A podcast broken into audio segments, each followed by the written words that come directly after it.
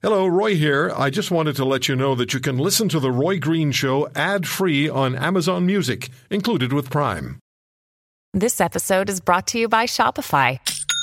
Forget the frustration of picking commerce platforms when you switch your business to Shopify, the global commerce platform that supercharges your selling wherever you sell. With Shopify, you'll harness the same intuitive features, trusted apps, and powerful analytics used by the world's leading brands. Sign up today for your $1 per month trial period at shopify.com slash tech, all lowercase. That's shopify.com slash tech.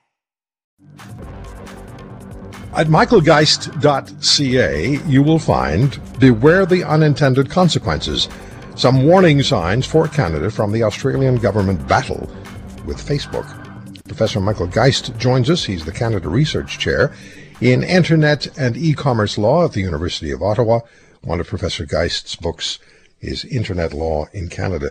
Professor, thank you very much uh, for taking the time. And can you just give us some of the background here? Because last year Australia delivered an ultimatum to both Google and Facebook. Tell us about that. They did. And so uh, thanks so much for having me to start. And their ultimatum was essentially listen, if you are going to continue to allow your users to link to news articles, you're going to have to pay the companies uh, who you are linking to.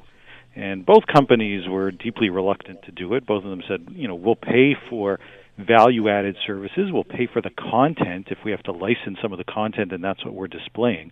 But we're not about to pay just for links. And in fact, Facebook went so far as to say if you go through with this proposal where it's basically pay or don't link, then we're going to choose not to link and block all news sharing from Australian sources on our service. And that's what's happened.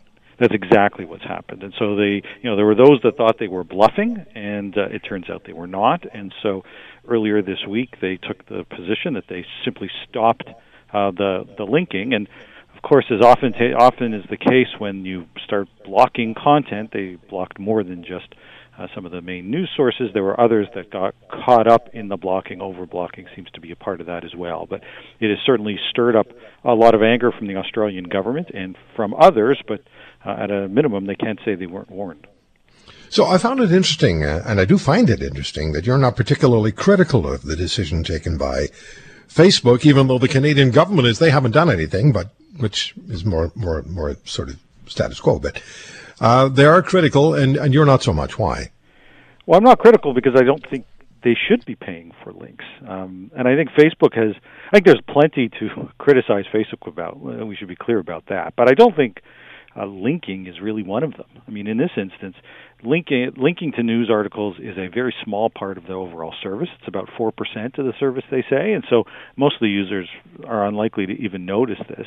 And the reality is that the links are worth far more to the publishers than they are to Facebook. In fact, Facebook has argued, and I, I think there's reason to believe they're right on this, that the the value of the traffic that they send back to publishers in the form of being able to generate more advertising revenue or subscriptions is worth hundreds of millions of dollars.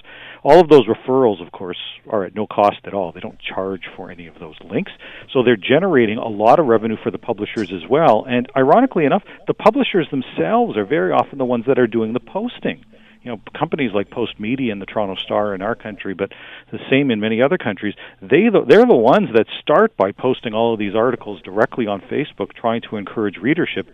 Now they're saying, well, we're posting it, but we'd also like to get paid for the fact that we've made these posts.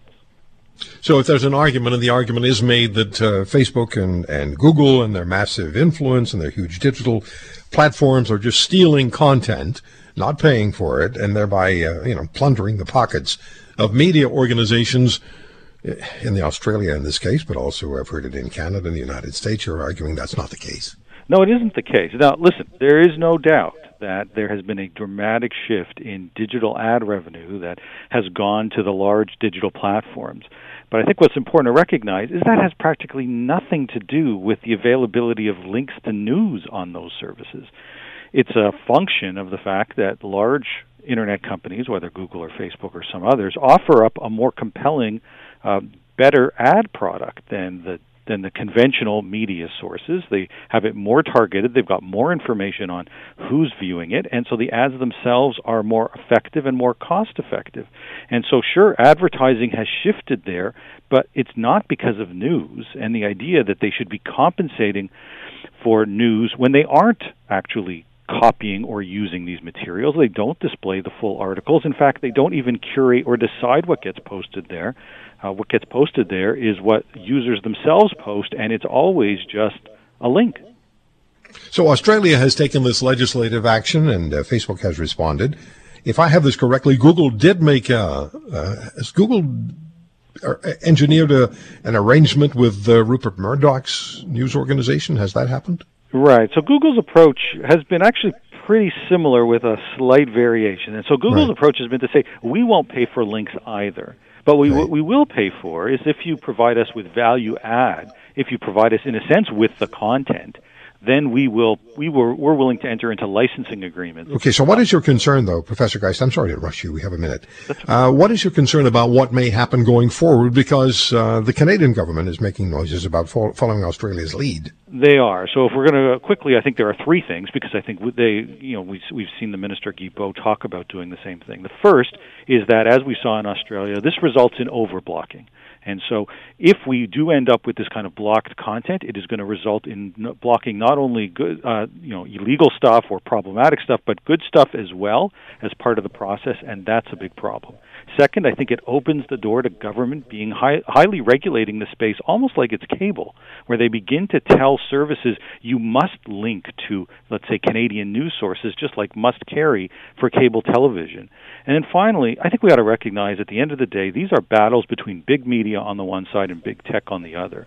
And the big losers in all of this really are the independent, smaller media who've been okay. clear that they want to continue to ensure that they get the links back from these services. And yet, they may find themselves blocked out in between this battle right. between the two giants. If you want to hear more, subscribe to The Roy Green Show on Apple Podcasts Google Podcasts, Spotify, Stitcher, or wherever you find your favorites. And if you like what you hear, leave us a review and tell a friend. I'm Roy Green. Have a great weekend.